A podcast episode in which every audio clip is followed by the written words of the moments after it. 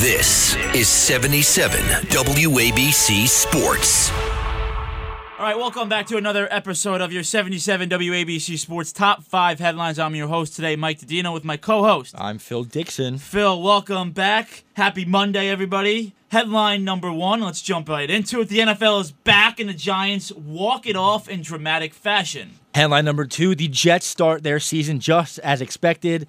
A big fat L. Headline number three two superstars go down yesterday. Who are they?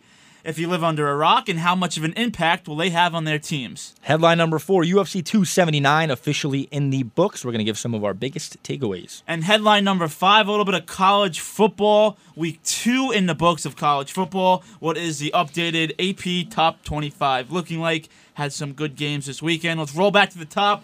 Get into the NFL. The NFL is officially in full swing.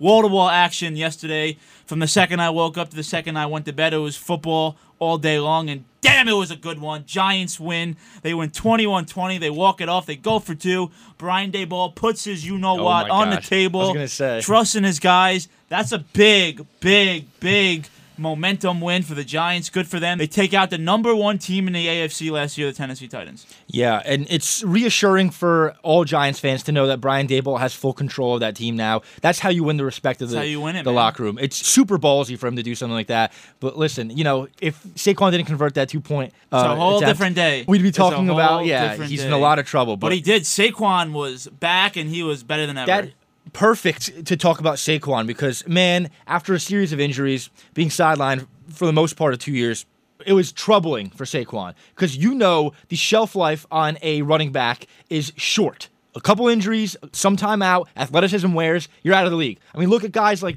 Bell or Todd Gurley. Todd Gurley was two, three years ago was the best running back in the league, completely out of it, not even just washed, completely out of the league.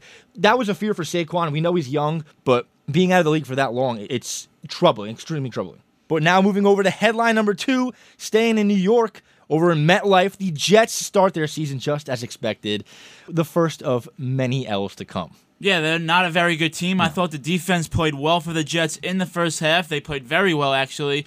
On defense, I've said it in the offseason that I think this Jets defense is a top 15 unit with top 10 upside. The worries the offense, and that was on full Yeah. display yesterday. Joe Flacco threw 59 times. I don't even think Flacco played that bad. The Ravens just got pressure at will, and if you can't block, you can't win football games. The Jets season's over. Uh, already That's in the books? That's it. in Headli- the- that's it. Move on. Headline number three. Two superstars go down yesterday. Who are they? Obviously, if you live under the rock, it's Dak Prescott and it's TJ Watt. Dak Prescott, late in the game, when the game is pretty much out of reach, hurts his thumb throwing the ball. He's now set to undergo surgery. He's out six to eight weeks. The Dallas Cowboys are in a lot of trouble. A lot, a lot, a lot of trouble. Well, I don't know if it's too early to call it, but this might be their season. The season's over unless they make a trade for a quarterback. They're the only team in the division without a win after one week, which is surprising considering the division they're in. It's a pretty weak division already. We were expecting the kind of the, a battle between the Cowboys and the Eagles, but the Eagles might have an easy shot. But yeah, now that Dak's gone, I mean, there might be a quarterback waiting in the wings over in San Francisco they could push for. What do you think if they went for Jimmy G? I think that you have to pay Jimmy G if you want to trade for him. He's the highest paced backup in the league. Obviously, Trey Lance did not look great for San Fran. You have to mm-hmm. give him the pass playing in that muddy, rainy game in Chicago on the road on, on just his third start. So he gets a pass from me in that one. I mean, Dallas should make a move. You're invested now. You're invested to win now. They have a lot of question marks on offense. They're banged up on their offensive line. They did not replace Amari Cooper. Michael Gallup is still not back. That was on full display yesterday. They just don't have a down the field threat. Chris Collins sounded like he was legitimately dying on air. Kept saying that, but he was right. They do not have a great down the field threat. TJ Watt is the defensive player of the year, reigning defensive player of the year. You know, last year broke the record for most sacks in a season, or tied the record for most sacks in a single season. Is it too early to call it for the Steelers too? Because I mean, they're Well, I didn't built like the Steelers defense. coming into the season, but they have a gutsy win versus the Bengals. Oh now my God, Burrow turned it That's over the game of five the year. times. That's the game of the year. Great game, very good game. But yeah, the Steelers, I don't know. The Steelers just kind of next man up mentality. TJ Watt, huge loss, probably out for the season. This is what the team's expecting, but yeah, big loss for the Steelers. Moving on to headline four, UFC 279 has wrapped up. This might have been the most hectic 48 hours leading into a card. Nate Diaz submits Tony Ferguson. He's now a free agent. Hamzat Chimaev, huge mess, misses weight, scrambles the entire card. The three last fights in the card, the three fights that everyone wanted to see at least, all mixed around. Hamzat gets gets a win as dominant as ever. I mean, Nate Who Diaz. could beat Hamza? Because that, that man is. What's next for him? That's the thing with Hamza is the canvas is blank. He could fight at 170. He could fight at 185. Dana's probably going to want to push him to 185 because of all the weight issues he just had. I mean, Colby's available. The thing is, coming into this fight, if he won this fight in dominant fashion against Nate, which he probably would have, considering how Nate looked, he was probably going to get a title shot. And now that he misses weight, Dana probably does not want to give him the title shot. He comes out of this fight looking horrible. Tony comes out of this card looking horrible. He's washed up. I mean, it's fair to call. Against Nate, he looked that bad. Nate, the biggest free agent in the sport. Who knows what he's going to do?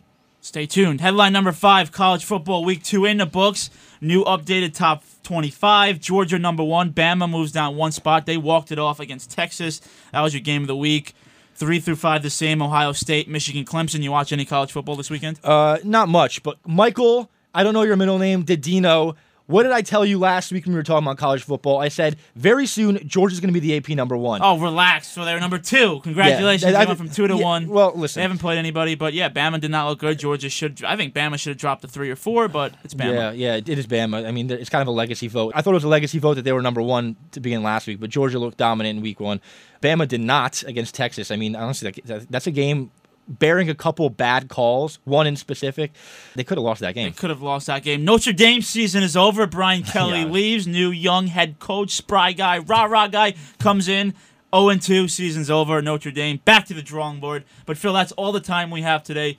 Thank you for joining me for more sports content. Give us a follow on 77 WABC Sports on Instagram, TikTok, Twitter. Like, subscribe to the podcast, do all that fun stuff. And we'll see you Wednesday. See ya Wednesday. See ya Wednesday. What day? See you Wednesday. Cool. This is Greg Kelly for Priority Gold. What does it mean to be America's precious metals dealer? It means that you're in touch with the hearts and minds of those who love this country, value our freedom, and want to protect the future. Priority Gold is that precious metals dealer. They've helped thousands of Americans back their retirement with solid gold and silver. Call Priority Gold at 888 506 6439. Receive free shipping, free storage, a free investment guide, and one of the best purchase experiences in the industry. Call now or go to prioritygold.com.